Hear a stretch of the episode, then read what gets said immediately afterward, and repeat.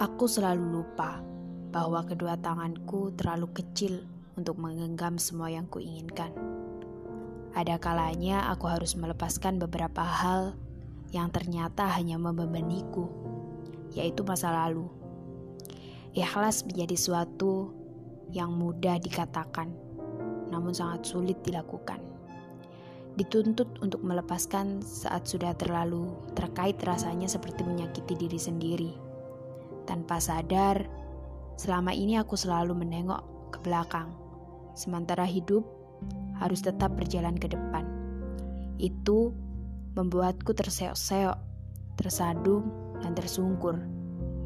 Dan mungkin ini adalah waktu untuk berhenti sejenak, perlahan, mencoba mengikhlaskan, menerima kenyataan bahwa aku tak bisa terus hidup di masa lalu untuk menjadi dewasa.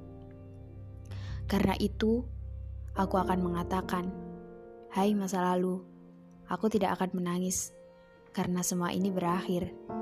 Aku menghargaimu, jadi aku akan berbahagia karena semua ini pernah terjadi. Terima kasih telah sempat hadir dan menjadi bagian dari warna hidupku. Sekarang aku melepasmu.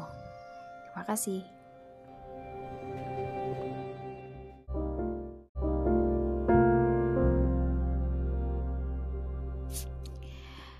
Ketika rasa gengsi mengalahkan segala fakta mengadakan yang tidak ada.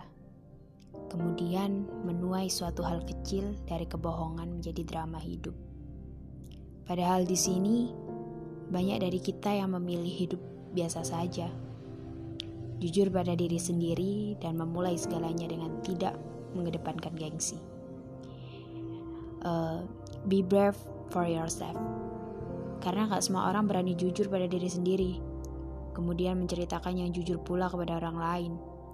Tapi ketika kamu berani, maka tidak ada yang berani menjatuhkanmu. Setidaknya, diri sendiri sudah diajarkan untuk jujur dan apa adanya.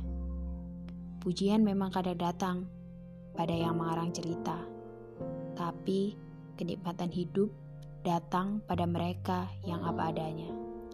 Trust me if you trust yourself people will trust you more. If you enjoy your ordinary life, you will be extraordinarily happy.